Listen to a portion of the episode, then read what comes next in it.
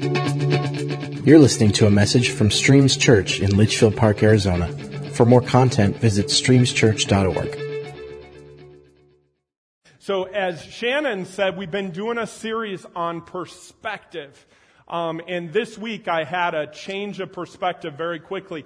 Annie emailed me as she'll sometimes do throughout the day and tell me how much she loves me and how handsome I, I mean, she'll just go on and on. It's embarrassing sometimes. But she sent me an email and instead of telling me how wonderful I was, it said, are you busy? How many men know when you're even a little bit busy and she asks, are you busy? You say, yes, I'm very busy. Because I know a list of chores is coming soon to a boy like me. And so I'm like, oh, I'm at work. I'm kind of busy right now. And she's like, oh, okay. I just wanted you to know your daughter's homesick and um, was asking for her dad. Boom, perspective change. I'm like, tell her I'll be home in 20 minutes because I can make it in 20 minutes from the airport to my home in the right traffic. And so I zip out the door, run across the parking lot, jump in my car, slam on the gas, and at home I arrive. And how many of you know it is awesome when your kids are sick because a 10 year old will cuddle you. A 10 year old all of a sudden has to take a nap with Papa. I do not want to miss these moments. And so I nursed her back to health. It was all for her, not for me. And, and it was such a good time. But my perspective changed in a moment. When Lloyd went into the hospital, all of a sudden their perspective about going on this great trip on the bullet train, which is where they were supposed to be, all of a sudden they didn't care about that. They just wanted to find out how to fix them. And today I've got a message that hopefully is going to change your perspective like that. You'll have thought you were going the right direction. You'll have thought you were seeking the right things. And God's going to come if this works out and change that today or he's going to encourage you in the perspective you've already had and continue to press into that. So that's my hope. Um, we've had some great sermons. Everybody was here for Josh Davis. He talked about perspective and he said that sometimes short-term decisions, what looks like a small decision, can have long-term consequences he kind of increased our perspective, made us zoom back and, and, and, see what the whole picture was. Alan last week had a great message. He said, we have rights, we have privileges, so did Jesus, and he laid those all down to be like us. And how we're called to lay down our rights, lay down our privileges, and do that. So if you didn't get to listen to those, I would really recommend you check them out online. Go to streamschurch.com and you can check those out. So, but we're going into the summer months. We're going to start doing vacation. If you don't know this about me, I'm quite a traveler. I travel about 40,000 miles every year with my day job. And so one of the things I thought I'd do, kind of a public service announcement, is I would give you some tips for flying this year. Very helpful. I, I, try to be helpful, make these sermons usable for you. So number one, when I fly, I always have my belt in my bag and my shoes untied. So when I go to the security, I can quickly pop them off, go through, and then start assembling everything on. I mean, nothing in my pockets. They don't even have to ask me. I'm just like, I give them the nod. They're like, oh, he's a business traveler. And they just send me straight through. Number two tip. Did you know I have no liquids when I travel anymore? There's this thing called pomade. I don't even know what it is, but it, it comes in like a carafe or some kind of container. And you can use that instead of gel or hairspray, guys. And so that doesn't count as a liquid. Now, toothpaste technically should count as a liquid, but if you get the small one, it'll never show up on a scanner. So I have no liquids bag to pull out anymore in the airport. I just zip through that and am right on to the next thing.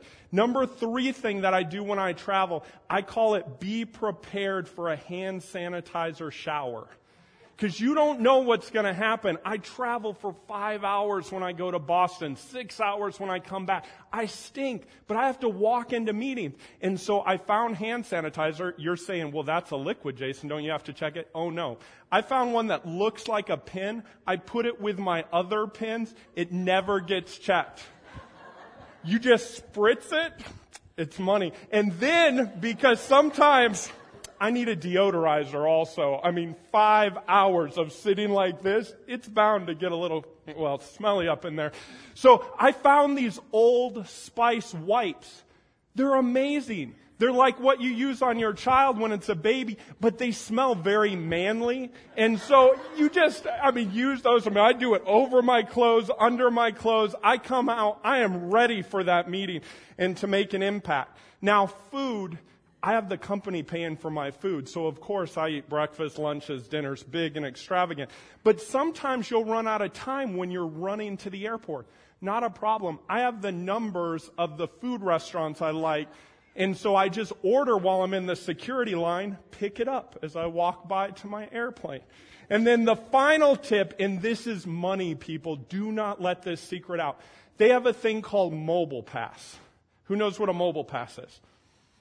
So instead of printing a ticket that people can read, take from you, look at, it just comes to your cell phone.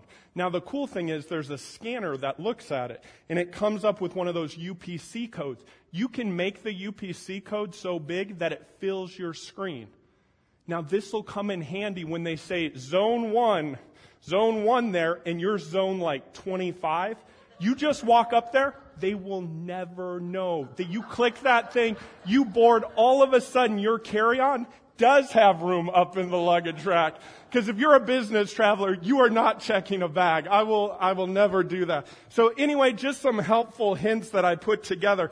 Now that gets you to the plane. Once you get to the plane, there's a couple things, kind of airplane etiquette that I wanted to go over today. And I call them the top five questions of flight. Do we have them, sir? Number one. You're going to have to make some conversation when you sit there. It is getting better, folks. Now you can have headphones on the entire flight. You don't have to shut down electronic. But there's a couple things that you're going to want to do as you go there. Number one, you always have to hit the work question. What do you do for a living? Act like you enjoy hearing about their technical stuff for mumbo jumbo. I always sit with business travelers because I'm in the exit row, and so it gets boring pretty quick, and they see the glossy eyes. And when it comes to me, I'm just say I work for a bank. And that normally gets me off the hook unless we foreclosed on something they hold dearly. Then they want to know what bank and how I can fix this problem. Don't even get me started if they've had an overdraft fee. I'm like, no, I'm not that bank. What, but I didn't even tell you, no, I'm not that one either. So just keep it very general. Number two, they're going to ask you, are you married? That's very nice etiquette. You're trying to fill kind of that five minute lull as your taxi slowly to take off and, and until it gets really loud in there. And so that's where you can talk about how beautiful your wife is, how wonderful she is. I share this, how I married this beautiful, exotic, truly a woman of mystery from the Orient is how I explain Annie. And so normally would it, I'm like, so tell me about yours. They're like, I don't know. We've been married 20 years. I'm like, oh. So then it's going to come time to talk about kids, because if you're married, you have kids. Do you have any kids? And keep this short, folks. I want to show pictures of my babies as much as the next dad, but I do not want to see their slideshow that they might have on that iPad. Like I said, they don't have to put that away anymore. They get to keep it with them. And so this could turn into like a family video moment. So just say, yes, two kids, I love them much. How about you? And get through that one quickly. Now, the next one might seem a little bizarre. Normally, to get out of the whole family mode, there's going to be that time where you talk about beliefs. If you've had more than five minutes with them, it's time for that conversation. So I always look at something hard hitting. I'll have been reading the newspaper. They'll have been reading the newspaper. I'll look for something that I've noticed. They haven't looked at that part of the paper yet. So if they went straight to the sports, stay away from sports. That might actually create a conversation. If they went for the news, then go to the sports page. That's right. So I'll, again, hard hitting beliefs. So what is your belief about that Spurs Heat series, huh? I mean, woo, it could go six this time. I mean, stick to those type of beliefs and you will get through that. Now, the last one is pets. Just don't do it, folks. You get somebody going about their pets, they don't have kids, they start calling their pets like they are kids. They start comparing your children to their pets and how much they love their pet just like you love your kid it gets really strange really quick. So pets, just don't do it. That's my public service announcement. But, but you know, these are the questions and the things that we go through every time. Every time you fly, you have to have this conversation. And don't sit in the middle, because if you sit in the middle, you have that conversation as you take off with this person. You have to do it with the other person when you land. They've been waiting their turn. They only had a window to talk to.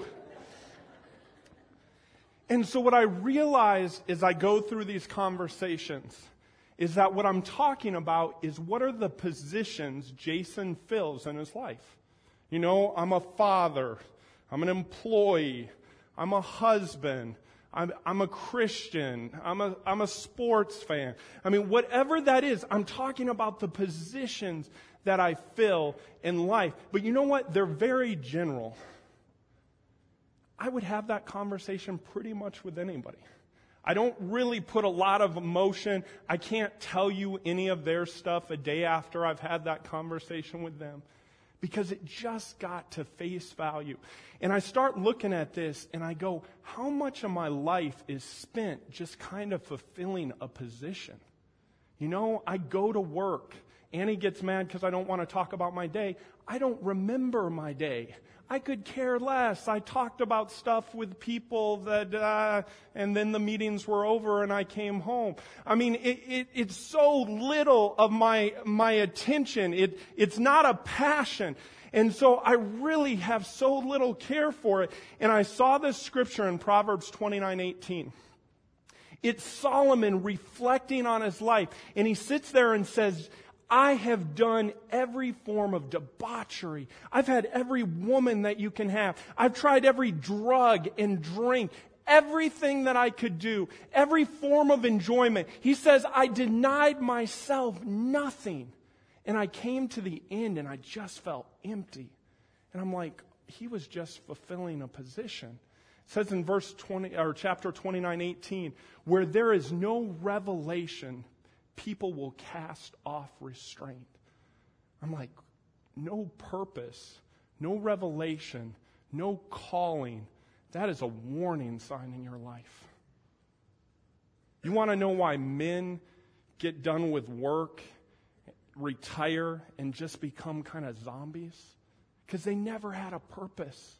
They fulfilled a position, but they never knew the calling that God had on their lives. And I hate that. But I look at my life and I say so much of it is just doing the same thing. It's filling a position. It's filling a time. And there's no passion. There's no pursuit. There's no purpose. And so we've been going through Philippians on this perspective, uh, perspective ser- series. And we're into Philippians 3. And I think Paul starts looking at this. You know, the church is burgeoning men and women are coming to know Christ at a rapid response, a rapid time. And all of a sudden the church says, whoa, whoa, whoa, these new Christians, they aren't following the rules. They're not getting circumcised. Now, number one, that is not a question you ask somebody while you're on a plane. I just wanted to. So you circumcised Jeremiah? I mean, just between, no. No, not a question you ask. I tried it once. It didn't work out as well as I thought it would. I thought it would go on for, but, but he, they're trying to get the new Christians to be circumcised because they want to put the new law, the new rules that, that have done, they want to set aside and they want to bring in the old religion. This whole thing about relationship with Jesus, that sounds good, but what about this great religion we've spent years and years building? Certainly they need to honor that too. And so we find Paul responding to the Christians that want the new Christians circumcised. And he says, I was circumcised when I was eight days old. See, he's ready for this conversation on a plane. I am a pure blooded citizen of Israel and a member of the tribe of Benjamin. So the best tribe, the best nation, I'm there. I am a real Hebrew if there ever was one. I was a member of the Pharisees who demand the strictest obedience to the Jewish law. The Jewish law wasn't just the Ten Commandments. No, no, no. It was 613 things, guides that you had to do. And he says, I did them. I was so zealous that I harshly persecuted the new Christians. These people weren't following the law. I went and got them. And as far righteousness, and as for righteousness, I obeyed the law without fault. So we see Paul give us his resume. He said, if there was a resume for the Christian beyond Christian, I should be the top godly man ever. I followed all the rules. God would have looked down and said, this is a man that is righteous. He didn't just do the Ten Commandments. He did the 613 addendum to the Ten Commandments too. This is a man that did it. And I look at this and I go, Paul, you're just checking boxes. Do I love my wife? Yeah, check. Do I like my kids most of the time? Check. Do, oh, sorry, AJ. You weren't supposed to be in here for that. Am I, am I a success at work? Yeah, check. Do, do I go to church? Check. And, and I see these positions that Paul fulfilled. And you know what? He did a great job at fulfilling the position. He grew. His career expounded. He got all the promotions. But he looks at that and says, you know what? I'm not going back there. Because that was religion. I pursue a God that's about relationship. And so he's going to continue on. And, and I think he looked at this and he said, I get it. This is a tough paradigm change for the Jews. This is tough. They've been so focused on following the rules down to the law, and all of a sudden, they're not going to live that way anymore. This week, I got an email. Somebody sent it to me at work and said, Hey, I need a deck for this CCB presentation. And at work, who likes to actually ask what does an acronym stand for? I mean, if they used an acronym, I should know what it means. And so I'm like, CCB. Well, we call our banking centers commercial bank consumer bank. Maybe it's commercial and consumer bank. So I don't ask what it is. And I put together a two page deck, like a thousand words on my safety program and how it impacts them. I get an email back after working feverishly on it, and they're like, no, no, this isn't what we were looking for. CCB, you know the bank CCB. I'm like, oh, okay. Yeah, it's one of our partner banks. They want to know how we do safety and security. I'm like, okay, so I rewrite the whole deck hand it in. They look at it, they go, ooh, sorry. Yeah, we really wanted you to break down the two types of real estate we have. We have our retail branches that are just like 20 people. How do you keep them safe? And then our large admin spaces. Can you break it down into those two things? I redo the deck a third time. Bring it back. They have a meeting now to talk to me about my deck, so I know we're not going to just rubber stamp it. And they tell me how, mm, really went into a little too much detail. We want to keep it very surface. So for the next meeting, I sent somebody else that works for me, and I'm not on that project anymore.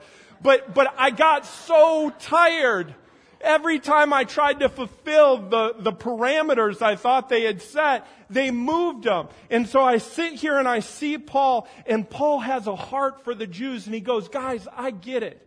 We're moving the cheese now. You thought it was about doing good. You thought it was about being right. I'm going to blow you away. It's two commandments and a relationship with Jesus. And if you live this with all your heart, if you make it your pursuit, if you make it your passion, those 613 things are just going to kind of fall into place. You're not even going to have to worry about, about them anymore because you'll be in such relationship with Him. And so it goes on, verse 7, it says, I once thought these things were valuable. See, he's, he's empathizing with them. He says, but now I consider them worthless because what Christ has done. Yes, everything else is worthless when compared with the infinite value of knowing Christ Jesus my Lord. For his sake, I have discarded everything else, counting it all as garbage. That's not real political correct, Paul, but okay. So that I could gain Christ and become one with him. He says, look, I followed the rules. It is better this way. Fall in love with Jesus. You want to know how to live a godly life? Just fall in love with Jesus.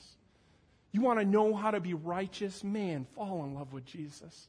Make him the passion of your heart. And all of a sudden, those positions you sought will become things that have a purpose, the Father's purpose. And so he's saying, it's not about my resume anymore, guys. If it was about resumes, I had the resume. I found that it's not about that. It's about a relationship where God gives you the calling that's on your life and you just pursue that with all your heart. Philippians 3 9 says, I no longer count on my own righteousness through obeying the law. Rather, I become righteous through faith in Christ. For God's way of making us right with Him depends on faith. He says, Not only did I learn that I couldn't do it by following all the rules, I learned it was never about me. I never was going to be enough. That's why I always felt guilt and shame. That's what Shannon talked about this morning. How do you come to communion and all you feel is shame? It's real easy. You're trying to fill a position of perfect Christian, and you're never going to fill it. But when you come to communion and say, Jesus, you're my Savior, everything that I am is garbage, but what you are is enough so that I can have a relationship with the Father. Something changes.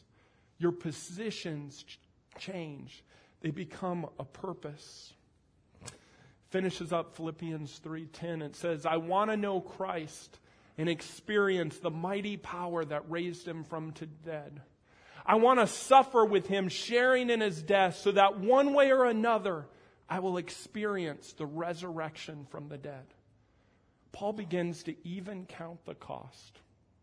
He says, I would rather be in relationship with him for a moment than dead. I would rather follow him to death than to live a life of great promotion and position. Purpose overcame his desires in his life. Man, that's stunning.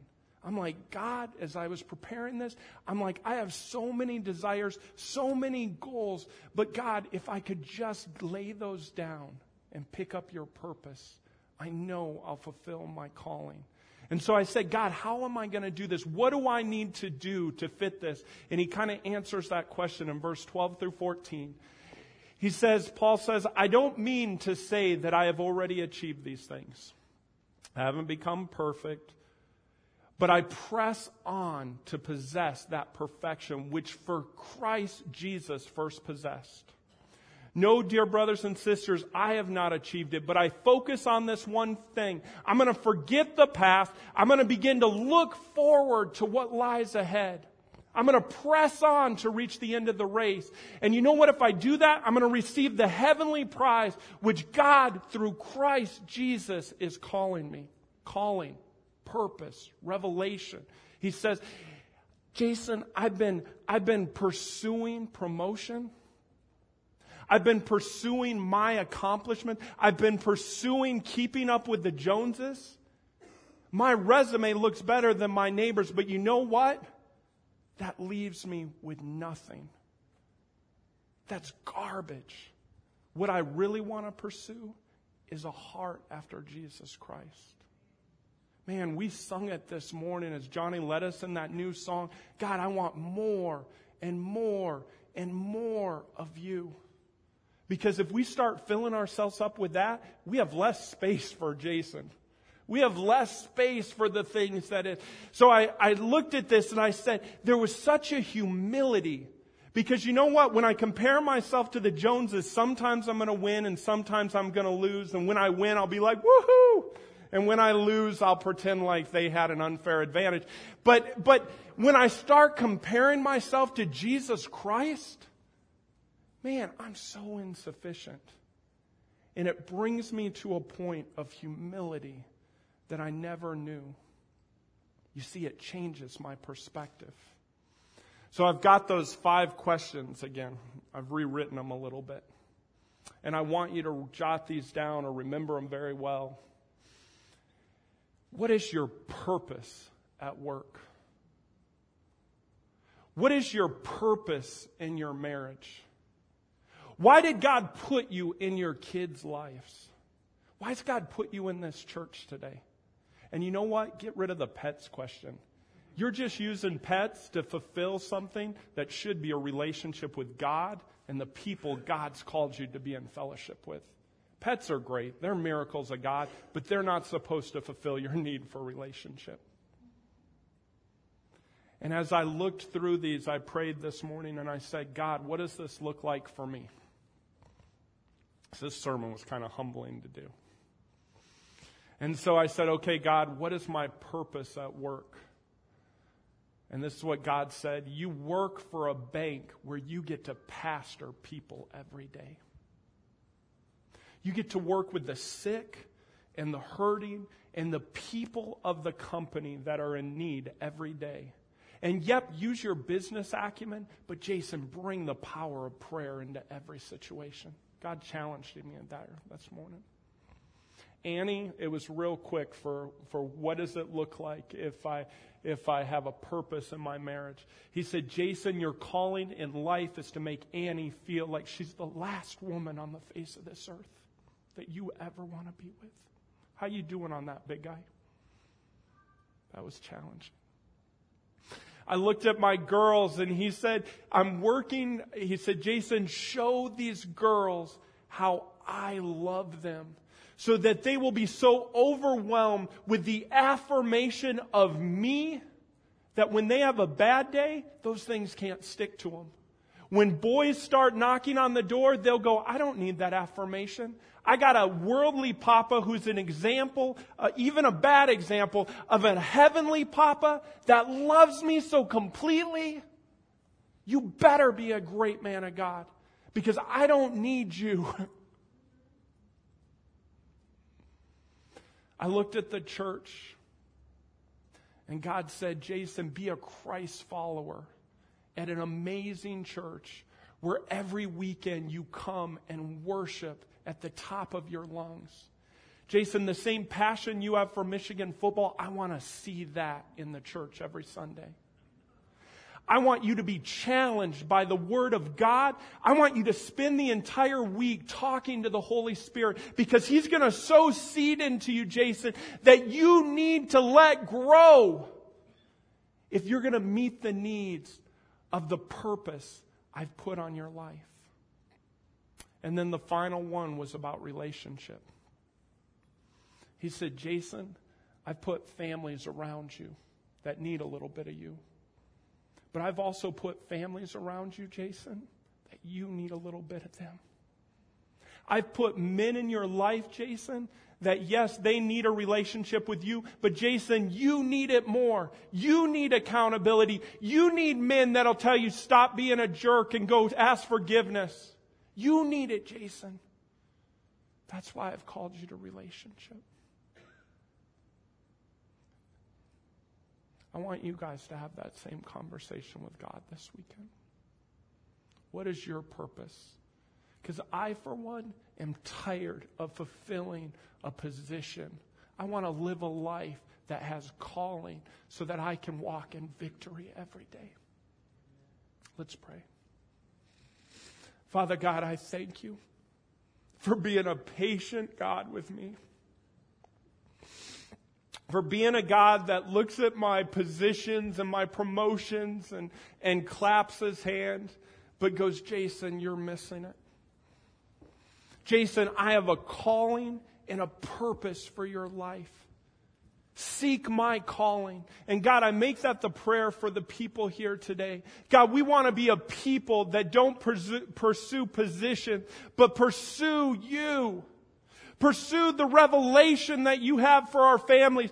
Pursue the relationships you have for us in this church and outside this church. Pursue our children's lives. To be that dad that's going to love them completely. To be that mom that will sacrifice everything for them. And God, we want to be a people that puts marriage right below our relationship with you.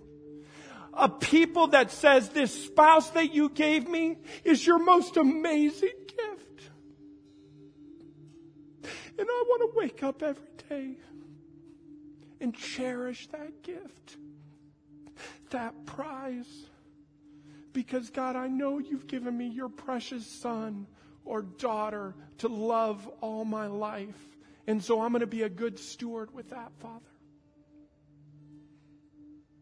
Make us a people of purpose, we pray this morning. In Jesus' name, amen. This has been a presentation of Streams Church in Litchfield Park, Arizona. Visit streamschurch.org for service times, general information, and more.